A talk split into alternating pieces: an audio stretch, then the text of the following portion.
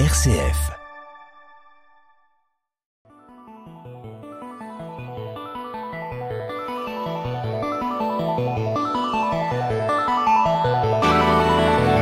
Couper des pixels en quatre. Le podcast qui décortique les jeux vidéo.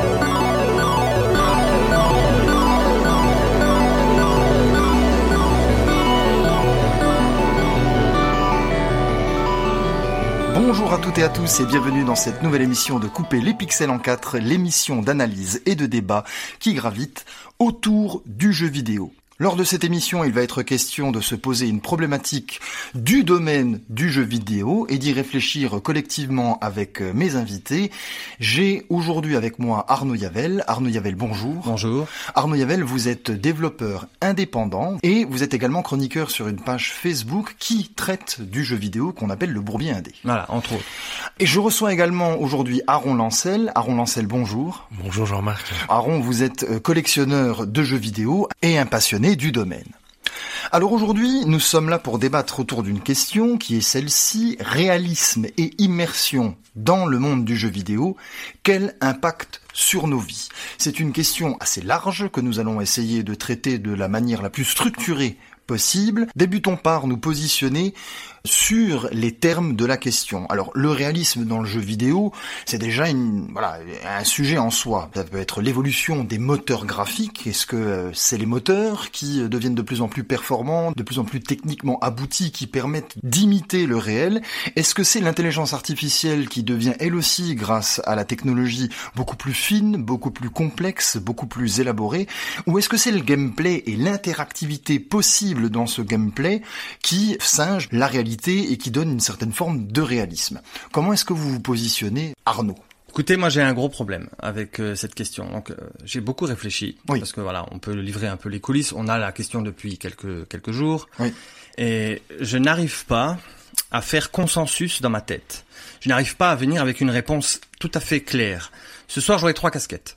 Et je vais euh, passer d'une d'une casquette à l'autre de manière un peu comme ça abrupte. Vous allez comprendre pourquoi. Je, vais, je vais commencer par vous donner euh, mes trois mes trois personnalités de ce soir. Allez-y. La première personnalité, ce serait la personne, donc on parle donc du réalisme dans le jeu vidéo et surtout de l'interaction qu'a ce réalisme et l'impact qu'il a sur nos vies. Exactement. Qu'est-ce que ça provoque dans le réel, dans le concret? Est-ce que ça change les gens? Est-ce que ça change? Est-ce que ça façonne le vrai? Alors, ce premier personnage, cette première casquette, c'est la personne qui s'en fout. la personne qui s'en fout existe. Et un tiers de ma personnalité est cette personne. Ah oui, c'est vrai. Oui, Vous Euh, voulez dire que la plupart des gens qui jouent au jeu s'en fichent de cette question et Non, pas justement. Il y a une, une frange assez précise des jeux. On va prendre des exemples hyper concrets. Tetris, tout le monde connaît. Euh, Pac-Man, tout le monde connaît. Oui. Prenez ces deux jeux. On va y intégrer de l'hyper-réalisme. On va y jouer avec un casque de réalité virtuelle. Oui. Qu'est-ce que ça change? Pas grand-chose niveau ludique. Au niveau de la de de l'immersion, puisque ce sont des purs objets de jeux vidéo, c'est-à-dire ce sont des gameplays quasi purs. Ah oui, c'est ça. Donc ouais. tout se joue sur le gameplay. Et donc pour ces jeux, vous êtes vous avez la casquette Pour ces je jeux, pour les gens qui Ouais. aiment ce genre de jeu, je parle des rétro gamers.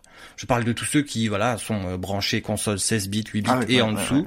Donc oui, les- Euh, les, les espèces de voilà. puristes, les qui passéistes, sont donc voilà. branchés, comme on dit, sur le gameplay. Et eux s'en foutent du Et eux, la question c'est pas qu'ils s'en foutent, ils s'en foutent oui, mais la question ne se pose même pas. Très bien. Euh, plus de pixels, c'est pas plus de réalisme Ouais. dans un jeu en deux dimensions. La deuxième casquette. Alors, la Arnaud. deuxième casquette, ça serait le gamer qui sommeille en moi, Ah.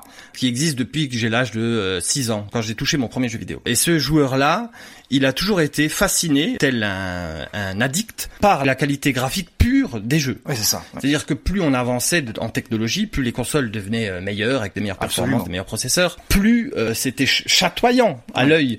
Et mon joueur intérieur était euh, charmé. Il était euh, comme un drogué, c'est terrible à dire, hein, mais il avait besoin de sa dose de nouveauté. Ah en ça, fait, ouais. quand un nouveau moteur arrivait, quand on passe à l'époque de la 3D, on passe euh, donc le, le cap de la première PlayStation et quelques consoles d'avant, qui, autour de cette table, ou qui, un vrai gamer, n'a pas essayé toutes les possibilités qu'offre un moteur graphique Bien sûr. ouais. qui n'a pas tiré avec son pistolet dans des vitres pour les faire exploser, qui n'a pas jeté des éléments dans l'eau pour voir comment l'eau était animée, etc., etc. Donc là, vous êtes en train de me dire que les trois sont mêlés, c'est-à-dire l'évolution de la technique, des graphismes, on va dire vraiment des moteurs graphiques, l'évolution Voilà, de l'interactivité et de l'intelligence artificielle. ça. Tout ça est lié Voilà. pour donner et ça, du réalisme. Et ça crée cette fameuse question de l'immersion. Très bien. Et votre troisième casquette Et ma dernière casquette, casquette, c'est, on va dire, c'est la casquette un peu plus euh, bon samaritain, celle qui voit les côtés déficients de la technique qui monte, qui monte, qui Ah, monte. donc le- le- les problèmes que cela peut générer. Les gros problèmes que Ah. ça peut générer.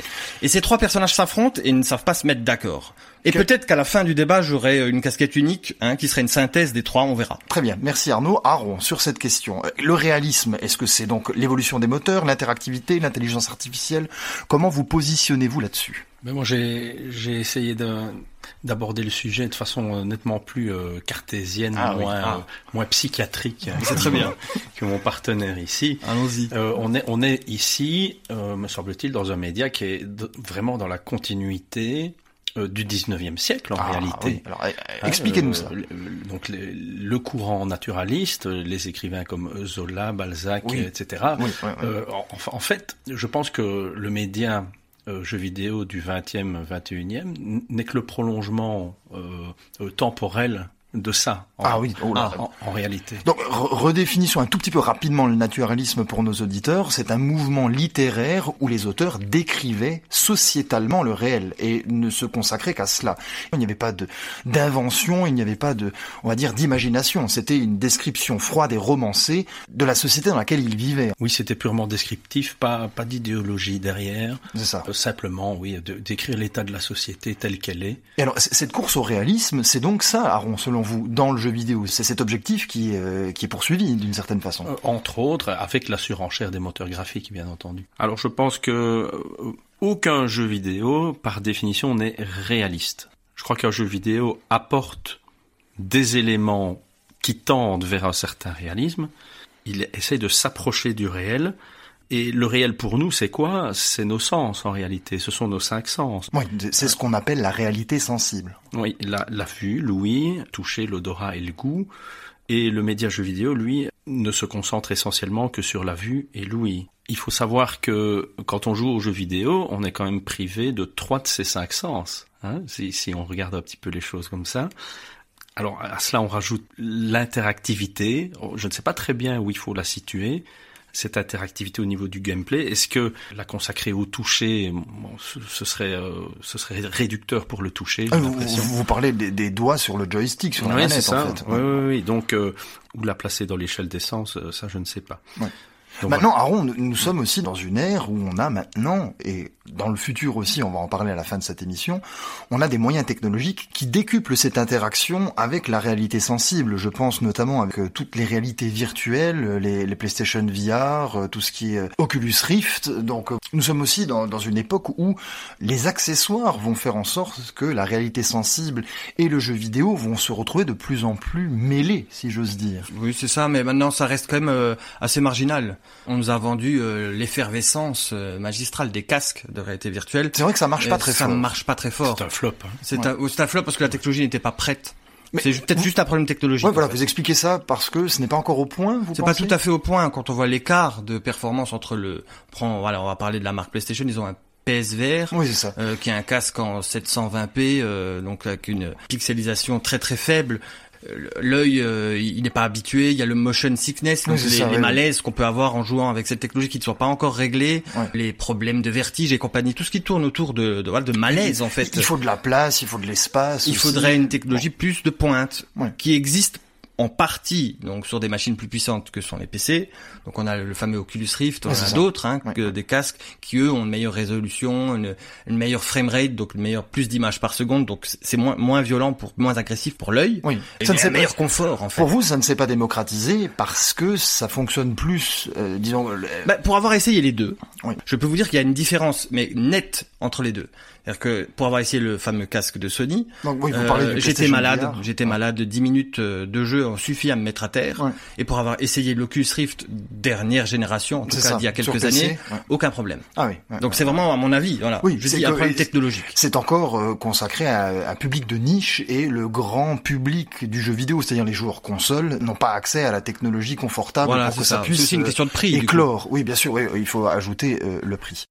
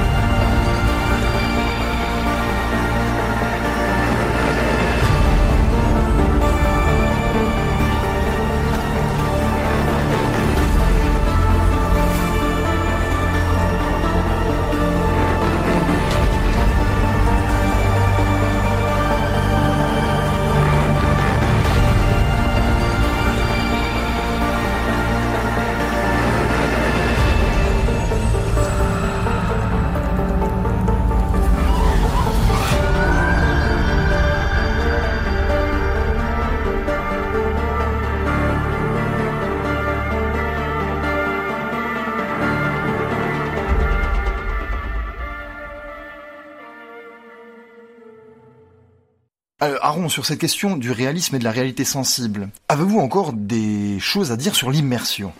Ben, disons que l'immersion, ce serait plutôt la, la sensation euh, d'être euh, dans une autre réalité. Oui. C'est-à-dire qu'on substitue euh, la réalité de son canapé à la réalité du monde dans lequel on va se trouver. Et je pense qu'à partir du moment où on est dans une situation d'immersion, on peut, à certains moments, et ça dépend de la qualité du jeu, ça dépend de votre passé de joueur, je crois aussi, on peut euh, ne, ne plus percevoir euh, l'environnement réel, ne plus avoir sa vision périphérique même euh, si euh, si sa femme est euh, en train de faire à manger, les enfants en train de courir dans Ouais. le salon. Concentration Euh, ouais. sur l'objet vidéoludique. Voilà, on, en fait. on- on est dedans. Alors il y a, y a des chercheurs, qu'on peut faire un peu de théorie aussi, hein, des, des chercheurs canadiens qui s'appellent euh, Arsenault et Picard, qui eux euh, vont différencier euh, trois types d'immersion. Ils les ont catégorisés et par ordre, par ordre de grandeur, grâce à laquelle on va pouvoir de plus en plus être immergé dedans. Alors la, la première, c'est l'immersion sensorielle. Et on en a parlé, on en reparlera dans, probablement dans cette émission. C'est tout ce qui est lié à la vue, tout ce qui est lié à l'ouïe. D'accord Donc euh, les, les, les sens de base. On est, on est accaparé par le monde qu'on voit et par euh, tous les stimuli qu'il y a dedans. C'est ce qui se, pro- se produit quasiment à chaque partie de jeu. finalement. Exactement. C'est ça, on On peut Exactement. quasiment pas euh, passer à côté de cette phase-là. Non, c'est le truc de base. Vue et oui, très bien. Voilà. Maintenant, il y a un deuxième stade, c'est ce que les chercheurs appellent l'immersion systémique. Et ça, c'est quelque chose que vous avez bien aimé, Arnaud, Ah puisque c'est c'est plus lié au gameplay, Ah. c'est plus lié à la connaissance, euh, à la maîtrise des règles, à ce qui se cache au niveau du gameplay. euh, Ouais, de la jeu, structure du jeu, du game design et de, de, de l'interaction par le gameplay à l'intérieur de celui-ci. C'est ça. c'est la façon de faire à l'intérieur du jeu qui accapare les gens, c'est ça Exactement. Et ça, on, est bien d'accord que c'est facteur de réalisme aussi. Hein.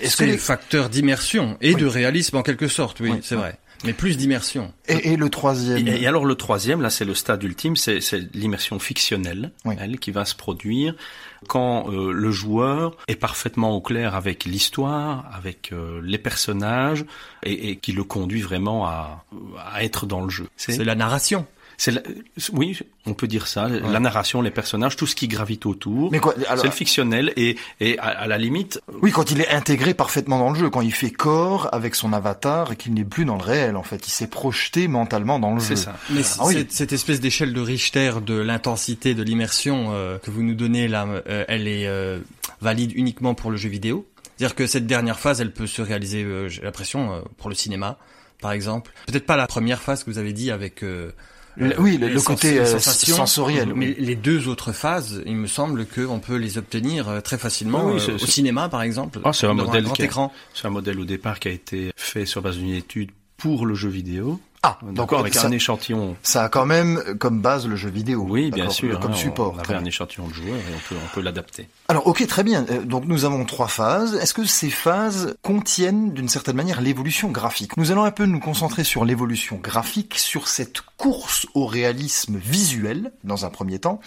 Et euh, là, on peut parler des hardware, hein. on peut carrément parler des moteurs et de la perception que les gens ont de ces moteurs. Parce que je ne sais pas si vous avez la même sensation que moi, mais quand j'étais un jeune joueur, quand j'étais un adolescent, à l'époque du passage de la 2D à la 3 dimensions, donc des consoles 16 bits aux consoles 32 bits, soyons précis, eh bien, pour moi, le réalisme était déjà là. C'est ça qui est intéressant. C'est-à-dire que nous avions une espèce de sensation d'ultra-réalisme, alors qu'avec le recul d'aujourd'hui, on voit par exemple la Saturn ou euh, la PlayStation, les consoles sorties fin des années 90, c'est une catastrophe, c'est une bouillie de polygones informes, alors qu'à l'époque, nous étions, je pense à des jeux comme euh, Die Hard Trilogy, enfin moi je, je pensais qu'on était dans un réalisme très poussé. Qu'est-ce que vous avez à dire de ça, de la perception du réalisme des graphismes Oui, mais j'aimerais bien justement euh, vous, vous pousser encore plus loin dans votre réflexion qui est intéressante et vous dire, ben, voilà, retournons à Pong. Oui. Est-ce que vous trouvez que Pong est réaliste? Est-ce que c'est un jeu réaliste? Ah, Pour l'époque, c'est intéressant de se poser la question. Je ne sais pas, je, je n'étais pas Mhm. né,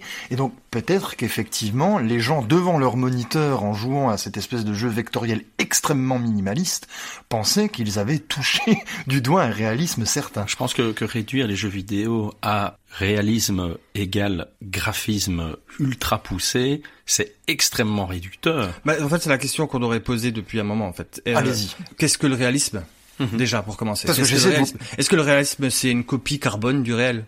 Est-ce que dans le jeu vidéo, plus les petites feuilles sur les arbres euh, seront nombreuses et seront animées euh, telles qu'elles sont dans le réel et plus on se rapproche de, du réalisme dont on parle depuis le début de l'émission. C'est ce que j'essaie de d'évoquer ici. Est-ce que c'est la synthèse de l'évolution graphique, de l'interactivité et de l'intelligence artificielle?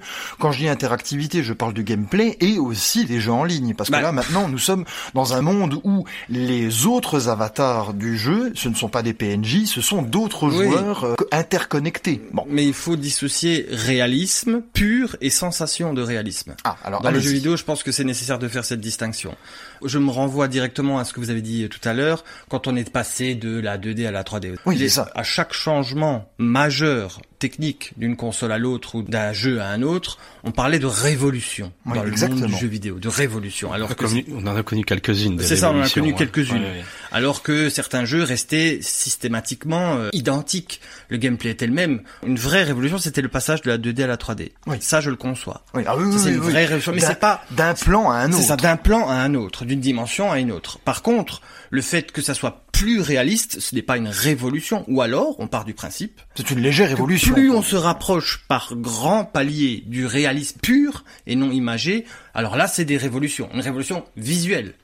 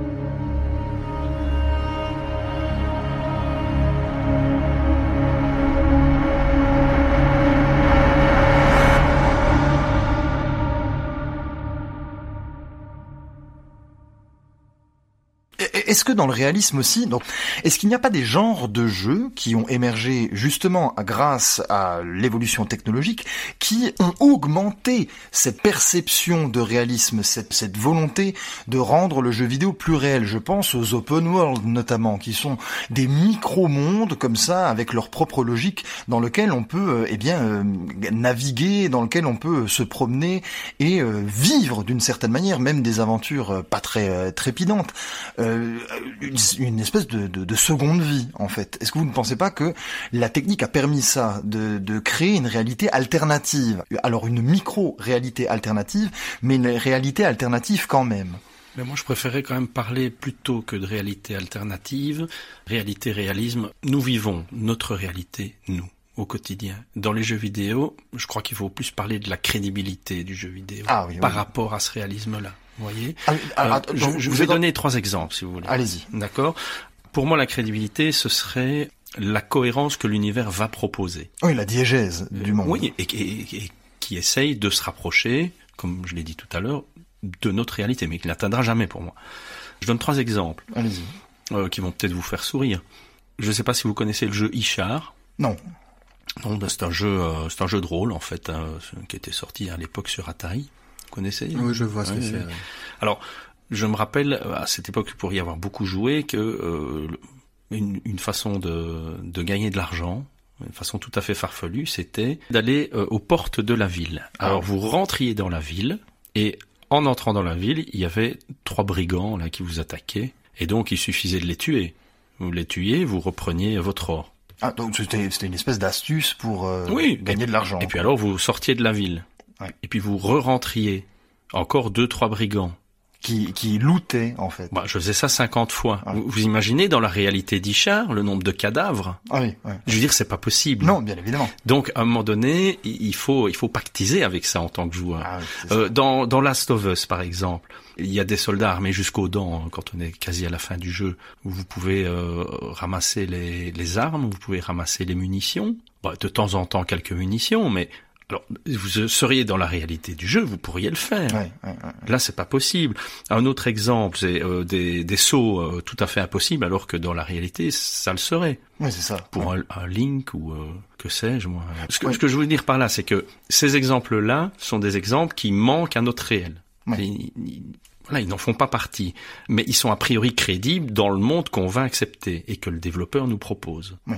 À l'inverse, si vous faites la course à l'ultra-réalisme dans le jeu vidéo, ça ne va pas non plus. Par exemple, alors du coup, vous contestez la démarche de réalisme extrême de Rockstar Studio avec leur dernier open world, euh, Red Dead Redemption 2, où là, la tentative d'imiter le réel a été poussée à son paroxysme.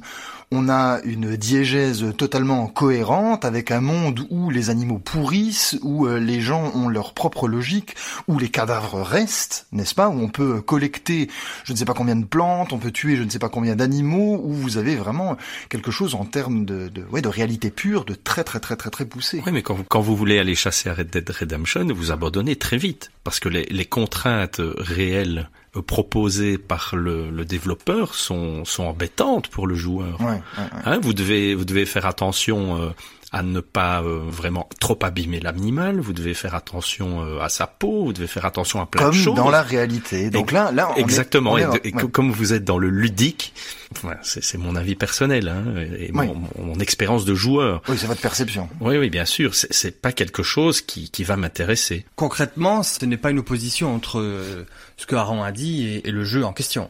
Dans Red Dead 2, on a un foisonnement de choses et de règles. C'est tellement grand qu'on a l'impression qu'on est dans le monde réel. C'est ça. Mais c'est une, volonté d'imiter le monde réel du 19e On siècle. peut faire le décompte des contraintes. Il y a beaucoup plus de contraintes dans le monde de Red Dead 2 que de possibilités. Vous Comme faire une dans- liste comme dans la infinie.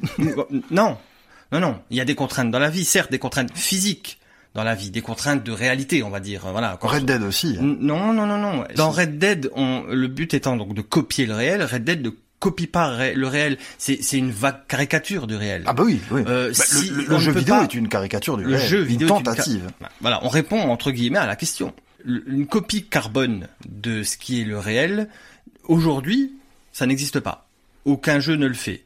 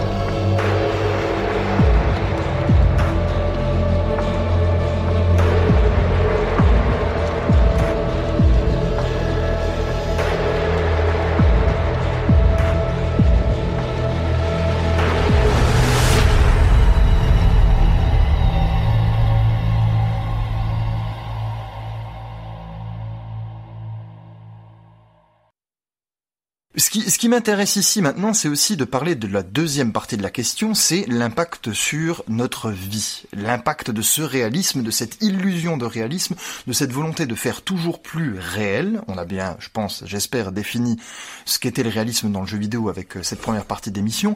Deuxième partie, qu'est-ce qui, eh bien, qu'est-ce que ça génère, tout ça, sur les joueurs, sur la perception du réel des joueurs?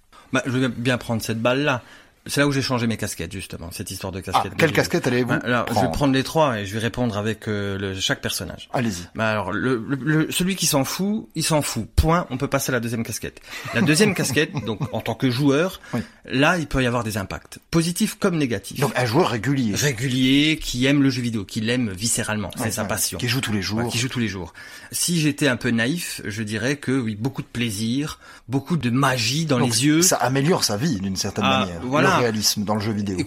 Quand on a un film, quand on a un jeu, quand on a une œuvre, euh, mieux elle nous est délivrée et de meilleure qualité esthétique elle est, plus ça flatte euh, la rétine. Ouais. On va pas se, on va pas se mentir. Donc c'est un plaisir esthétique. c'est un plaisir purement esthétique, la beauté artistique. Euh, et ça, c'est indéniable. C'est pour ça que ça marche. Je pense que c'est le moteur, le pilier de pourquoi on veut plus de réalisme dans le jeu vidéo. Ah oui, donc euh, là vous êtes carrément C'est euh, basique. c'est- aristotélicien, c'est dans le- c'est le- c'est le C'est plaisir dans le cerveau reptilien. On- ce, ce besoin de, de beau, il est, un- il est vraiment ancré en nous. Très bien. Maintenant, je change de casquette. Et qu'est-ce que ça peut engendrer? Oui, Euh, mais quels sont voilà. les dommages que ça peut euh, Parce générer? pourrait aussi parler, euh, voilà, euh, c'est comme une drogue. C'est-à-dire qu'une drogue, ça Ah. nous met dans un état euphorique. C'est génial. Enfin, voilà, pendant l'état euphorique, on est bien. Puis après, il y a la descente. Puis après, il y a aussi l'addiction. Donc plus de réalisme, c'est la volonté de toujours euh, en chercher plus et d'être peut-être finir par être coincé ah, à l'intérieur. Tiens, tiens, tiens. coincé à l'intérieur, s'enfermer complètement à l'intérieur. Et donc il y a le réalisme et l'immersion qui est comme une seconde couche qui vient par-dessus, qui nous pousse à rester, qui nous colle sur le canapé. Ouais, ouais, ouais. Alors ça c'est encore un autre problème. hein. Donc on peut aussi être un joueur raisonnable, être complètement scotché par la beauté des nouveaux graphismes, faire des tests sur le moteur physique et s'amuser comme un petit fou. Et ne pas s'y perdre. c'est plutôt mon cas, Ouais. mais je sais qu'il existe d'autres gens que moi et qui ont d'autres habitudes Qui tombent, et qui tombent dans l'addiction. dedans, qui vont Ouais, passer des mois, des semaines ou qui vont plus voir euh, leurs amis, leur famille, qui vont être bloqués parce qu'ils seront comme happés, absorbés par ce monde magnifique, euh, une sorte de seconde réalité. Ils vont fantasmer le réel à travers des, des jeux toujours plus réalistes et toujours plus prenants. Aaron, sur cette question. Oui, je, j'embraye euh, et je vais vraiment dans le sens, mais en mettant peut-être le problème de la surenchère, Ah oui, euh, en disant aussi que euh, peut-être par retour le public en veut chaque fois de plus en plus. Ouais. Et donc cette, cette surenchère se retrouve euh, dans le marché mondial du jeu vidéo et on en veut euh, toujours plus, on veut toujours euh, développer de façon plus euh, esthétique. Ouais. Et euh, je ne sais pas si vous avez vu, je vous l'avais envoyé, la, la vidéo euh, de Ride sur PS5, Ouais, ouais, ouais, ouais, ouais. euh, qui est... Enfin, je... Saisissante de réalisme. Écoutez, moi je Ouais. l'ai vu, Très difficile de distinguer le réel du J'ai- faux. j'ai pas pu, j'ai pas pu, j'y suis pas arrivé. Et donc, euh, ju- ju- jusqu'où est-ce que ça va s'arrêter? Ouais, ouais. Bah, il y a une limite, sensible. une vraie limite physique qui existe, c'est la copie du réel pur. Mhm. Voilà, ça c'est la limite euh, ultime. Il y aura pas au-dessus. Vous vous posez la question jusqu'où on va aller. Eh ben, si on, si on en a la capacité, moi je pense que voilà, euh, euh, l'homme sait ce qu'il fait, mais il ignore ce que va faire ce qu'il fait Ah justement. Ce que va produire ce Il qu'il va fait. produire ce qu'il fait. Donc tant qu'on en a la capacité, tant qu'on peut le faire, je pense, ça, Il le fera. Il le fera. Est-ce qu'on n'est pas aussi dans une espèce de logique consumériste de euh, la course à la performance aussi? Parce que vous parliez de la surenchère, Aaron. Est-ce que c'est pas lié aussi à notre mode de fonctionnement sociétal? On, est dans une société néolibérale, soyons euh, clairs. Est-ce que voilà, est-ce que tout ça, cette idéologie ne- n'encourage pas cette espèce de volonté de faire toujours mieux, toujours plus, euh, malgré euh, les retombées? Oui, certainement, mais il faut voir que avant cette volonté de toujours surenchérir, toujours faire plus, il y a un problème qui est inhérent à la nature humaine. Ah C'est dans la nature humaine de vouloir toujours plus et toujours faire plus.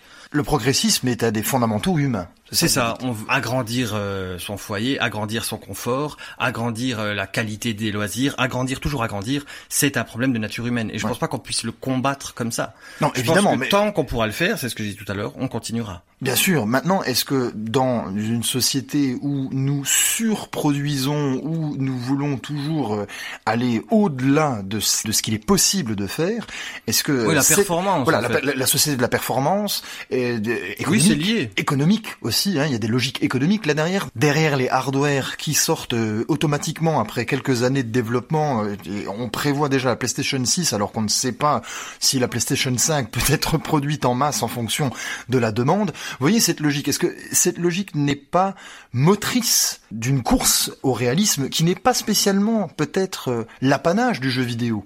Est-ce que ce n'est pas plutôt le gameplay? Est-ce que ce n'est pas plutôt quelque chose de l'ordre de l'interactivité ludique hors réel? Je pose la question.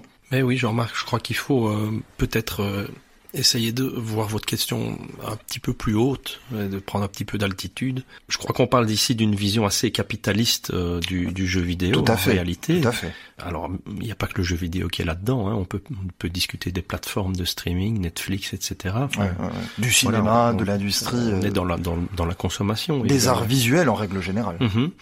Je crois que le monde fait une erreur. Je pense que le monde croit que le progrès est infini avec des ressources finies en réalité. Euh, Mais il croit que les ressources sont infinies également. Ouais. Et Comme vous l'avez très bien dit, euh, la PS5 est en rupture. La, les Xbox Series, on a de plus en plus de mal à en trouver également. Sony prépare la PS5 Pro avec deux cartes graphiques alors qu'on est en pénurie mondiale. Je crois que plutôt que d'aller vers le high-tech, le high-tech, le high-tech, Low tech, c'est ça. Euh, Partons sur le low tech. Oui, je, je me demande, et, enfin, je, je, je, me pose la, je pose la question. ouais, c'est ça, Quand on aura extrait euh, tous les métaux rares de la planète et qu'on n'aura plus de quoi fabriquer euh, de la RAM ou des cartes graphiques, euh, on sera nécessairement euh, obligé de dire adieu à toutes ces technologies. Oui. Mais je crois, je crois qu'il faut, je crois qu'il faut vraiment poser la question du divertissement en général et du jeu vidéo en particulier dans ce contexte planétaire d'une Terre qui va pas très bien, Ouais, effectivement, Absolument. et euh, où euh, au niveau des minéraux, euh, ben, voilà, ça, ça devient Ça va être- ça va être assez excessivement compliqué. Ouais, c'est Donc ça. je crois qu'il faut repositionner ça et ne plus aller à la course, à la course, à la course et, et, et- Mais de toute Le façon, course au ré- oui, la la course au réalisme est dépendante, en fait, de, de ressources qui vont disparaître. mais ça, ça, de fait, ça va arriver. Mais oui, c'est la que question. C'est inévitable. Dans un monde fini, on ne peut pas avoir une infinité de composants pour faire une infinité de consoles et arriver, euh, je ne sais pas, c'est, on est euh, peut-être euh, au sommet de la crête, on n'en sait rien. En Oui, fait, on n'en sait strictement technologique. Et qu'on va faire que descendre à partir de maintenant. En fait, c'est ce que je voulais vous dire tout, à l'heure quand, quand on parlait d'ultra-réalisme. C'est vous disiez qu'est-ce que- qu'est-ce qu'on peut faire de plus? Je crois que le, le jeu vidéo euh, d'ici peut-être 10 allez 10 ans euh, sera à l'apogée du photoréalisme. Et puis après, il va devoir se réinventer. Oui, et c'est ça, le photoréalisme. Et puis, et puis quoi Et puis quoi Et puis Mhm. quoi Le photoréalisme et après, si, si j'ose dire. Parce que là, je vous emmène dans le cœur du, de- du débat, enfin que je pense être le cœur du débat. C'est est-ce que vous ne pensez pas que cette course au réalisme qui est, selon vous, Arnaud, inhérente à la nature humaine et selon moi et selon vous, Aaron, une espèce de volonté automotrice d'un système euh, consumériste comme ça qui veut toujours plus, est-ce qu'il n'est pas en train de créer une réalité virtuelle alternative qui peut in fine remplacer notre réalité sensible.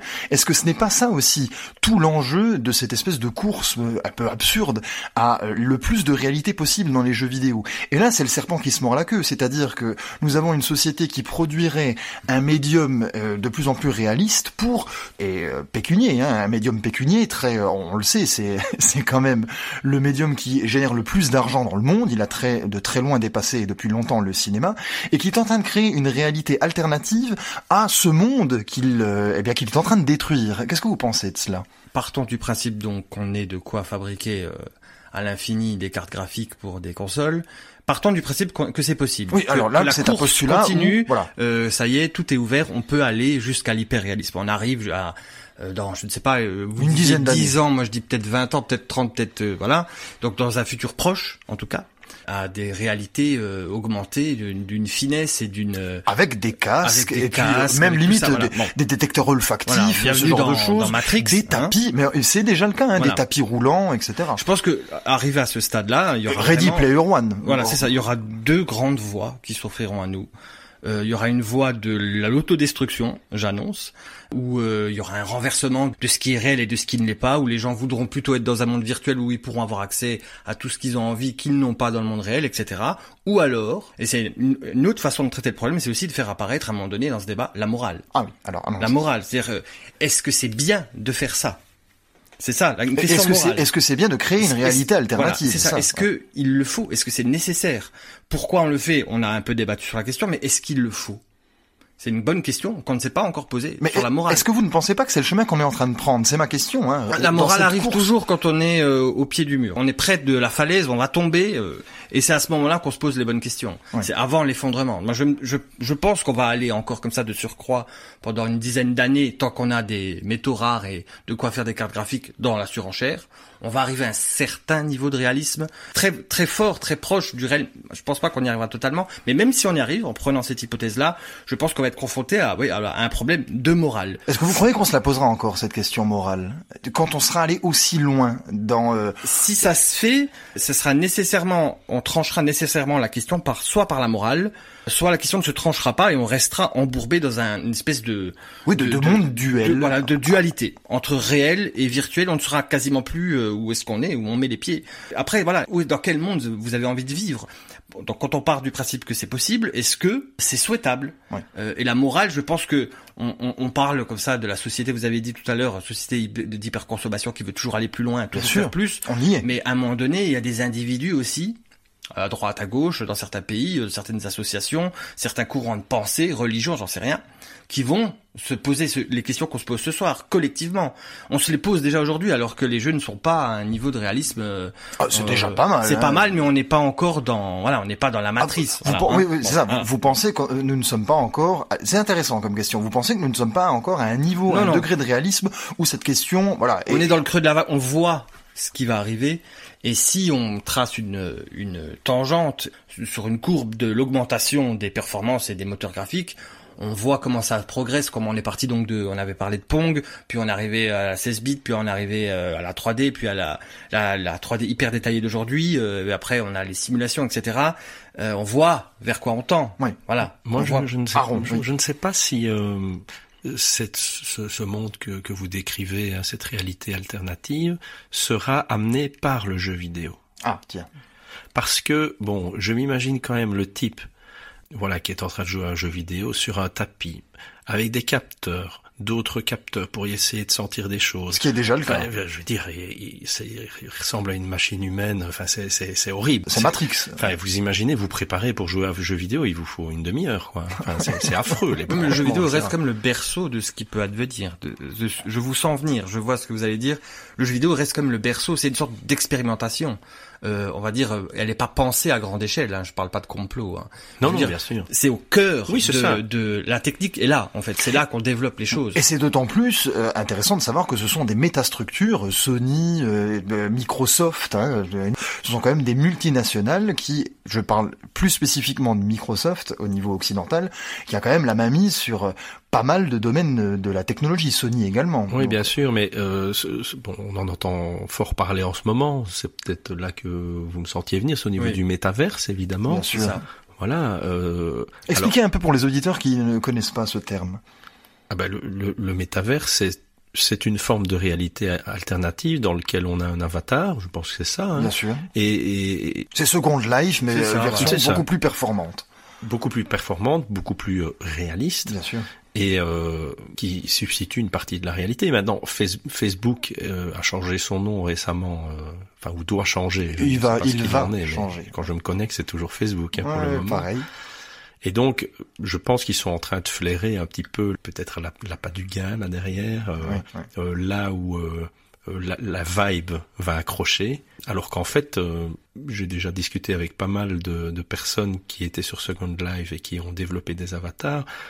Facebook, ce sera euh, en méta, semblerait-il, de leur avis, le, le métaverse du pauvre en réalité. Ah oui, c'est ça. Ah oui, oui, oui. c'est- pas spécifiquement euh, quelque chose de, de développé et de, et, de complet qui va nous arriver. Non, surtout au niveau de, des émotions qu'on peut Ah qu'on peut avoir, qu'on peut transmettre, euh, des interdits qu'on peut s'autoriser, etc. Ouais. Oui, oui, c'est vrai que ici, en termes de transgression, Facebook n'est pas spécialement euh, à, aux premières loges.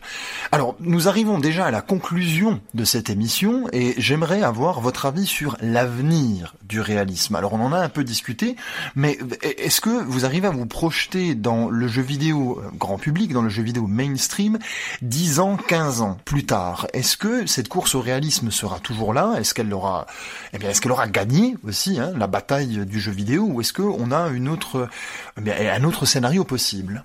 Bah, moi, je vois, je vois à travers euh, tout ce qu'on a dit euh, qu'on a plus ou moins déjà répondu à ça. C'est-à-dire que, voilà, on est à peu près tous d'accord autour de la table pour dire que euh, ça va, pro- ils vont continuer, ils vont pas s'arrêter. Le réalisme va continuer. On voit Oui, c'est- un chemin les qui nouveaux est moteurs qui arrivent. ouais. Unreal Engine 4, je crois, ou C'est 5, ça. je ne sais plus tellement qu'il y en a. Ouais. Euh, on voit déjà les possibilités que qu'on peut avoir sur ces nouveaux moteurs, et on imagine très bien que tant qu'il y aura des composants dans la terre à extraire pour fabriquer des cartes graphiques, on continuera. Ah pour vous c'est en tant- fait pour vous c'est ça la limite. ben, à un moment donné, je veux dire, on fabrique pas ça avec du beurre. Ouais. C'est, on fabrique ça avec des c'est des composants, c'est du métal, c'est des métaux rares, c'est euh, du silicium. Euh, Oui, c'est des minerais rares, C'est, avec ça, euh, c'est avec ça en gros qu'on, qu'on fait les machines.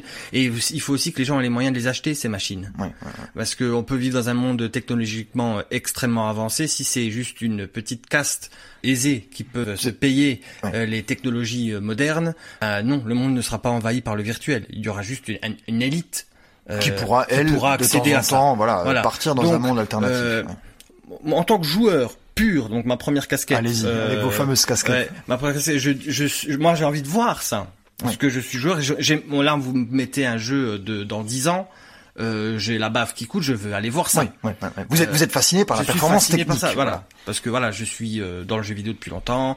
J'aime bien le graphisme, le dessin, tout ça. Je suis, c'est, c'est voilà. Vous êtes J'aime bien la oui. beauté des choses. je sûr. suis un grand admirateur des grands peintres et compagnie. Et je trouve que dans le jeu vidéo, on peut retrouver ça. Oui. Euh, Dernière baffe qui, date d'il y a qu'on avait dit au tout début d'émission. Voilà, avec le. Dernière baffe personnelle qui date comme il y a, il y a quelques années, c'est Uncharted 4 que j'ai fait il y a très, très récemment, qui est incroyable. Voilà, mais on va en voir d'autres. S'il y a des paliers, on aurait pu faire un historique de euh, quels jeux nous ont marqué, Oui, oui, beaucoup non, non, moins non, intéressant. on Voilà. est dans- vraiment dans le débat Ça, c'est en tant que joueur, consommateur, même je, je dis le mot, hein, de, de jeu. Maintenant, en tant que euh, qu'humain, en tant que personne, Voilà, en tant qu'individu, Votre citoyen, troisième casquette, tout ce que voilà. vous voulez, sur le plan de la morale, j'ai des inquiétudes. J'ai des inquiétudes euh, par rapport, oui, à qu'est-ce que ça va nous faire? Est-ce que ça Et- va nous voilà. transformer en zombie, euh, accroché à un câble? C'est déjà le cas pour C'est déjà le cas, mais est-ce que ça va être encore pire? Mais c'est ça, c'est Voilà. ça la question. que ça va Quel impact sur nos vies C'est ça. Vous, ça vous fait avez peur. peur. Ça fait peur comment le public va réagir à ces technologies. Vous avez voilà, vous avez peur de, de, de monstres alités euh, complètement décérébrés euh, avec un casque sur la tête. Enfermé Si on- dans un appartement dégueulasse. bon. Si on y arrive, voilà. Donc voilà, ça c'est mes craintes. Je vous ai dit, j'ai Ouais. hâte de voir, mais j'ai quand même des réserves, j'ai quand même certaines angoisses, certaines peurs par rapport à la montée comme ça en puissance de la technologie. Aaron, pour conclure. Mais voilà, je crois que, comme on l'a- on l'a dit, hein, en jouant aux jeux vidéo, euh, c'est notre réel, à nous qui est amputé d'une certaine façon, avec 300 absents, hein, je me répète, et je pense qu'il manquera toujours quelque part ce petit supplément d'âme, Ouais, ouais. un petit supplément d'âme que le réel, le vrai, le nôtre, euh, va pouvoir insuffler à, à chaque objet, n'importe quoi. Si je souffle sur la feuille qui est là au fond, eh bien elle va bouger. Ouais. Voilà, ça c'est le réel. C'est dans les interstices que euh, on pourra euh, déceler le réel. C'est ça que vous. Tout- toutes les singularités et toute la complexité. Ça, je pense qu'on y arrive. Moi, c'est impossible d'arriver à une copie conforme du réel. Non. Et euh, maintenant, on peut on peut toujours rêver. Vous aviez parlé de zombies tout à l'heure, euh, alité, etc. Euh, Peut-être un jour envisagera-t-on des stimuli électriques? Là, je fais référence à du transhumanisme, Ouais, du posthumanisme, ouais. Qui permettrait alors de duper euh, notre cerveau hein, sur euh, les trois sens manquants dont je vous ai parlé tout à l'heure. Parce que voilà, utiliser euh, euh, des objets connectés euh, qui seraient des substituts à euh, toucher quelque chose, sentir quelque chose, euh, goûter quelque chose. Bon voilà, euh, ça c'est bon, c'est de l'ordre de la science-fiction, mais On a vu beaucoup de science-fiction se réaliser. exactement, voilà. Eh bien, chers chroniqueurs, je vous remercie d'avoir discuté avec moi autour de cette question. J'espère que nous avons un tout petit peu fait avancer le, le, débat. Nous avons éveillé la curiosité de nos auditeurs. Et vous, auditeurs, je vous dis à la prochaine et vous souhaite une très bonne journée. Au revoir.